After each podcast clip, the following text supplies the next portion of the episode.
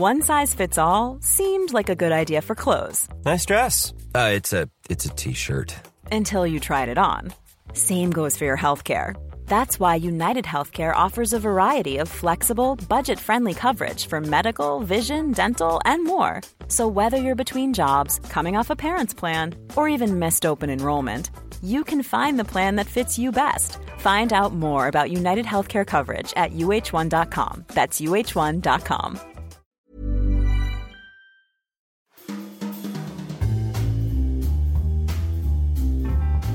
Welcome to Banking Weekly from the Financial Times with me, David Crow.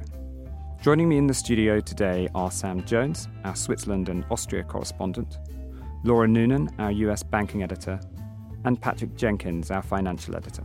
Our guest this week is Jean Pierre Mustier, the president of the European Banking Federation and the CEO of UniCredit.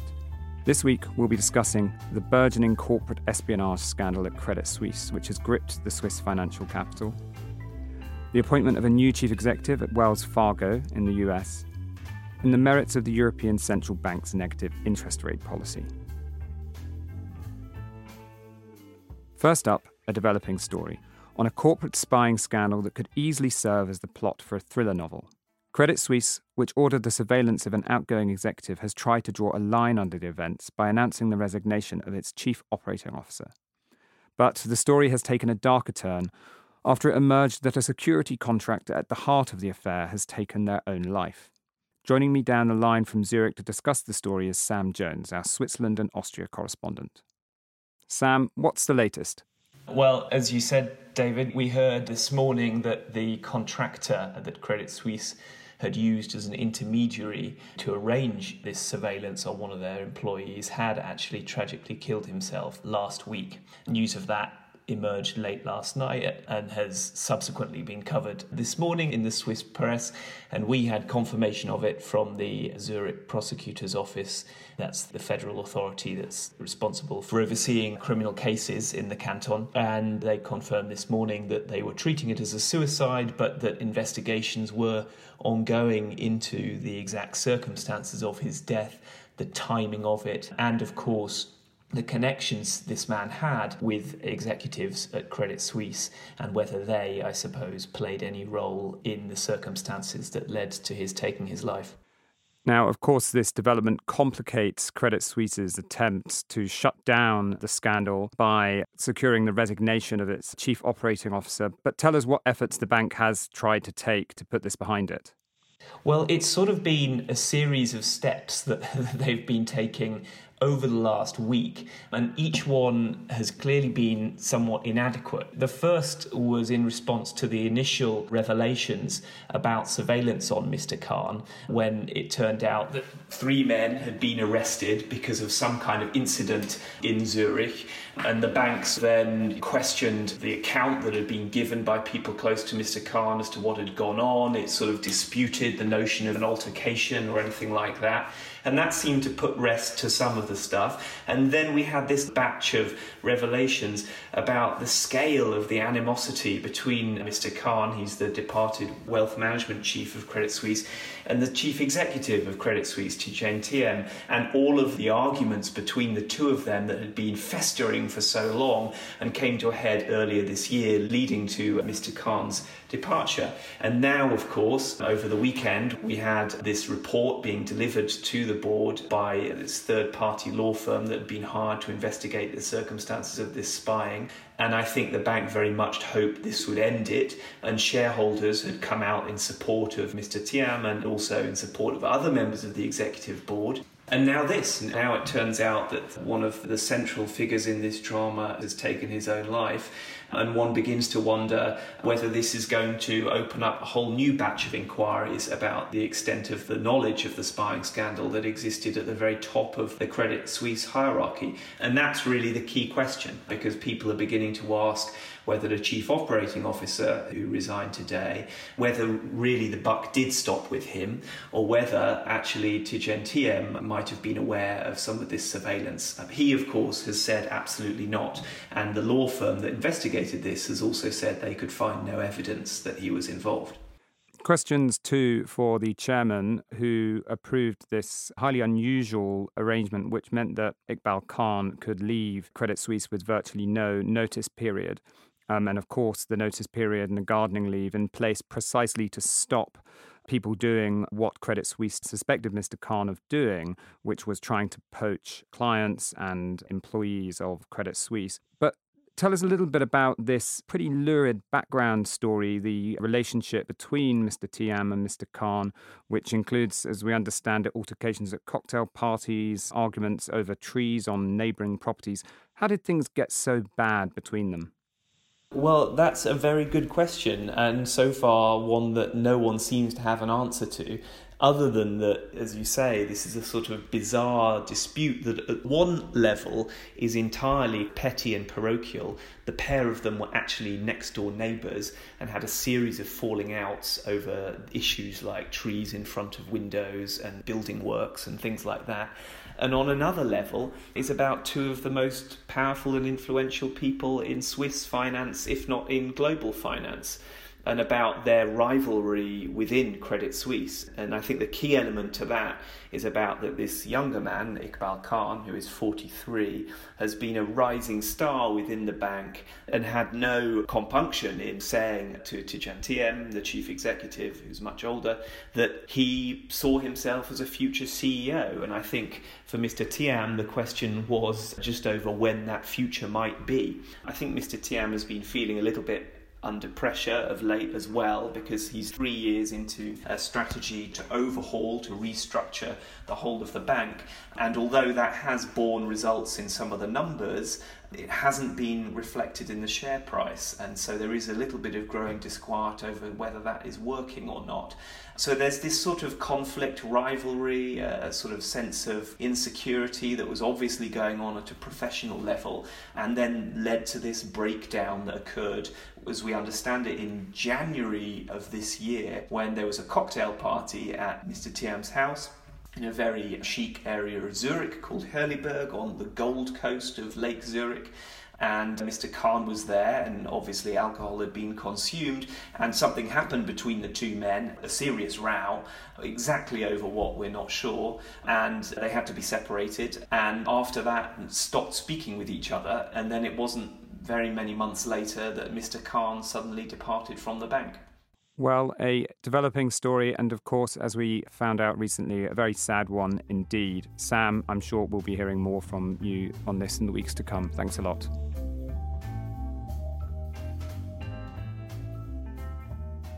Next up, a story from across the pond, where Wells Fargo, the US bank, has announced Charles Scharf, the current boss of Bank of New York Mellon, as its new chief executive. Joining me to discuss the appointment is Lauren Noonan, our US banking editor. So, Laura, who is Charles Scharf and how have analysts and investors reacted to his appointment? So, Charlie Scharf is a veteran of the US banking industry. He's worked in the industry for more than 20 years. His name will be well known to many of our listeners. He has obviously most recently been chief executive of Bank of New York Mellon. He's held that role for the last two years. For four years prior to that, he was chief executive of Visa. And then before that, he had a lengthy career at JP Morgan Chase, culminating in him heading up JP Morgan Chase's retail operation. So he's a big name, he has a lot of Wall Street pedigree, and he has a lot of experience. Reaction to his appointment has been largely positive. Wells Fargo's shares rose almost 5% the day it was announced, and investors and analysts have certainly praised the breadth of his experience. And from a CV perspective, there really isn't anyone better that they could have found for the job. The one thing people have criticised a bit, and we'll come back to this in more detail later, is the fact that Charlie Scharf plans to continue to be based in New York while Wells Fargo is, of course, headquartered in San Francisco, which is a five hour flight away and is a three hour time difference. So that is the one thing that has drawn a little bit of criticism, but overall, I think people are very happy with the appointment. Wells Fargo has been without a CEO for six months now after the previous boss resigned. Remind us of the events that led up to his exit. So, the events that led to the departure of Tim Sloan as Wells Fargo's chief executive have actually been in place. Tim Sloan was appointed to the Wells job back in 2016. At that time, Wells Fargo had just been found to be at the centre of a fake account scandal that really humbled the bank and really rocked the bank to its core. The previous CEO, John Stumpf, was effectively outed because of that. Tim Sloan was put in to replace him and to effectively stabilise the bank and clean things up. Unfortunately, things didn't quite go according to plan. So we had the big initial scandal, then we had a series of smaller scandals. And Wells has really struggled to put the mis-selling scandal and the fake account scandal behind it. At the same time, Tim Sloan was under a lot of political pressure from quarters like Elizabeth Warren, who were basically saying that he was too much of a company man to really clean up the company. So Tim Sloan decided about six months ago that the bank would be better off without him. So Tim, at that point, announced his plans to retire, and then the hunt began in earnest for a permanent chief executive. Well, that sounds like there's a lot to do in Mr. Scharf's in tray. What do you think he will focus on in his first year? So yeah, there's certainly a lot for Charlie to get his hands around. I mean, the main focus for him will be similar to the main focus for Tim, and that will really be about trying to deal with the regulatory situation. Wells Fargo is still operating under an asset cap. That means that it can't increase its balance sheet until it gets things under control and until it convinces regulators to lift that asset cap. So I think that will be a big focus for Charlie in his early days. He may need to take some additional charges. We may see in his early innings a whack of additional charges just to put everything behind him and not to have it follow the bank for so long. We may see some further management changes. We may see some changes to the bank's board just to try to reinvigorate and to really draw a line in the sand and say, right, this is the new Wells Fargo. The search to find a permanent CEO was long and tortured. What were the main barriers? I think six months is probably a long time to look for a CEO, especially when you are without a CEO. There were a number of obstacles to the search. I mean, the problem with taking on a bank that has these kind of major regulatory issues is that you never really know how deep it goes. And for an outsider, that is a particularly challenging thing because even if you weren't there when all these issues occurred, to be constantly uncovering them and constantly having to announce them, it's not a pleasant task and it can lead to just a very, very long slog to turn a bank around. The bank said from the outset they wanted an outsider, but trying to find an outsider who's willing to take it on with all those unknowns, that is a very challenging thing to do. The role also comes with a lot of public scrutiny. So, internationally, Wells Fargo isn't that big a deal. But if you come to the US, Wells Fargo is central to parts of the US. It is a core lender, it is a core part of Main Street, it's a core part of local economies and local communities. So the politicians in the US really care who runs Wells Fargo and how Wells Fargo does. That means that the person taking it on is going to have a very high public profile here, which is something that not everybody wants. The final thing, of course, is that Wells Fargo is headquartered in San Francisco. Most of the senior bankers live here in New York, and not everyone would actually relish a move to the West Coast. So that was the other issue that they had in trying to fill it. Now, we understand that the arrangement has raised some eyebrows given his previous stance on home working. Tell us a little bit more about that. Charlie, as some of you may remember, when he was chief executive of Visa, he ended up leaving because he found the commute between New York and San Francisco wasn't feasible. Charlie's family lives in New York. Charlie's family still lives in New York. This time, Charlie isn't even going to try to commute. He has said he will live in New York and run Wells Fargo from here. That's something which some analysts have criticised. It's especially ironic since when Charlie was at Bank of New York, he actually tried to ban working from home. He then later had to row back on that. But it's interesting that Charlie is looking for a level of flexibility himself when he thought that it didn't really work so well in practice. Now, there are a couple of caveats here. I mean, as far as we know, Charlie plans to work from the Wells Fargo offices in New York not from his house in New York. Also, bank CEOs travel a lot, so there will be many weeks where the difference between being based in New York or being based in San Francisco just means the difference between which airport Charlie will take his flights from. So it's not as weird as it sounds. And the US also has some precedent for this. So, Bank of America, its chief executive, Brian Moynihan, lives in Boston, and Bank of America is based in Charlotte. So, Charlotte and Boston are closer than New York and San Francisco but it's still a similar principle a CEO not living where the bank is headquartered. Well, thank you, Laura. And just to let listeners know, I have put in a request to do the banking editor job from Mauritius. Our final story concerns the ongoing debate over the European Central Bank's negative interest rate policy. Last week, we interviewed Jean Pierre Mustier, the president of the European Banking Federation, who made a punchy intervention on attacks on the ECB by bank executives.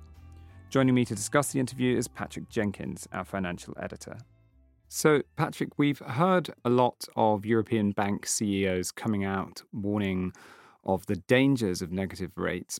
But Jean Pierre Mustier, the president of the European Banking Federation, struck a slightly different tone. He did indeed, yeah. Mr. Mustier, who's also the head of UniCredit, the big Italian bank, was quite emollient, really, in what he said. He essentially told us, and presumably is therefore telling his members, that they should stop complaining, or at least not only complain about the ills of the environment they find themselves in, particularly the negative interest rate environment, but should come up with some constructive suggestions as well and just live with it, basically. Maybe we could hear exactly what he said on this subject. I think we need to look at things slightly differently in a sense that if we just complain and don't uh, bring solutions or ideas and don't look at the full impact on, on some of the measures, I mean, you know, it's too easy to accuse the bankers, you know, not to do the right thing and behave properly. So bankers have to be extremely careful about what they say and the way they act. So, you know, banks need to improve their profitability. That is very clear. And uh, because their model is changing, I mean, you know, they need to process the change in the model, which is a difficult exercise, which uh, takes time, which can, you know, go through very bottom-up actions, could improve the client satisfaction, could improve the cost base. But if you improve the cost base, let's be very clear about what it means. It means at the end cutting jobs and I think we have to translate. Uh, you know, banks need to cut costs. You know, there needs to be a transformation. It means cutting job. So it needs to be done in a socially responsible way as well. Now, he welcomed some of the relief that the ECB offered to banks in the form of tiering, that is effectively excluding some of their reserves from the negative rates, and also an extension of the cheap funding scheme known as TLTRO. But he also suggested that the ECB consider some more radical measures, did he not? And sent a sort of uh, semaphore message, if you like, to the incoming president, Christine Lagarde. Yeah, it's very interesting the timing actually of this message from Mr. Mustier. I mean, it obviously coincides with him taking over as head of the European Banking Federation recently, but it also comes at a time of the handover of power at the ECB from Mario Draghi to Christine Lagarde. And I don't think that's a coincidence. He doesn't want to make trouble, as we've said, with kind of relatively emollient tone on many things, but he does have some concrete suggestions or requests or demands, depending on how strongly you read his language. I suppose one of the most striking is around the scope of the monetary policy and particularly how far quantitative easing goes, which has been very much focused on the purchase of government bonds up to now, which he argues could absolutely be extended into the corporate bond sphere and particularly into bank bonds. Now, that would obviously dramatically lower the cost of funding for banks beyond, you know, the already pretty low level, and it would be a big step for Ms. Lagarde to take, but he's put it on the table. And I suppose the other interesting thing that he alludes to is exactly how efficient, or he's suggesting it's inefficient, the way in which these negative rates are passed on into the real economy. Because, of course, there isn't a huge amount of effect if banks are penalized with negative rates themselves, but don't pass those on to their clients. And I think he's more or less hinting that the ECB should tell banks to pass on negative rates to their customers, certainly corporate customers. I think he realizes it would be politically impossible to instruct the passing on of negative rates to retail customers. But that whole idea of the transmission mechanism for negative rates and therefore, you know, the effectiveness of these policies in the real economy is something that he clearly feels very strongly about. And here's what he had to say both about the scope of QE and the transmission mechanism. It could be as well held by the regulator who could say, look, you know, there's a, a need to have a, a, more efficient transmission mechanism. So let's make sure that there is a, a negative rate impact which can be fluently passed to the end client some politicians came out against that, saying we're going to prevent banks from passing negative rates. If you look at some countries, saying, you know, if the ECB wants to have a very efficient transmission mechanism, maybe more clarity about how it can be transmitted to the end users could be needed. Now, those proposals, radical as they are, are probably not going to win universal support across every single European bank. Indeed, run counter to some of the noises we've heard coming out of the likes of Deutsche Bank and ING and so on. But there was one area where you could rely on him to be a traditional bank lobbyist, if you like, and that was on the subject of regulation. He had some punchy things to say on that, including I think he wants an urgent review to be done by the ECB into the cumulative effect of all the regulations and how that is effectively making the banking sector in Europe uninvestable or less attractive for US investors. Yes, absolutely. It's a familiar refrain, as you say, from bankers that they complain about the coordination or lack of coordination from various authorities. In particular, Mr. Mustier was taking a swipe at the fact that within Europe there are multiple organizations, both European organizations and international ones, that are influencing particularly their capital requirements, but also other regulatory rules. And here's exactly what he had to say. If we want to have a banking sector which is seen as a true banking sector, you need to make sure that you have less domestic decision, basically, and so that regulation are basically much uh, more present than directive, which you know uh, create divergence mechanically. Today, I think it's probably time to take a step back, look at the impact on banks, look at how to make things more efficient with the drive which is not to say, oh, we need to have less capital, we need to have less requirement. You know, previously, as I said, we could have even more regulation, but you know, to make sure that bank can attract capital. So there you have it negative interest rates, an issue that, like so many others, divides people in Europe depending on which country they live in. I expect we'll hear a lot more on this topic in the weeks and months to come. Patrick, thank you. That's it for this week. All that's left for me to do is to thank Sam, Laura, and Patrick, and our guest, Jean Pierre Mustier. And thank you too for listening. Remember, you can keep up to date with all of the latest banking stories at ft.com forward slash banking. Banking Weekly was produced by Fiona Symon. Until next week, goodbye.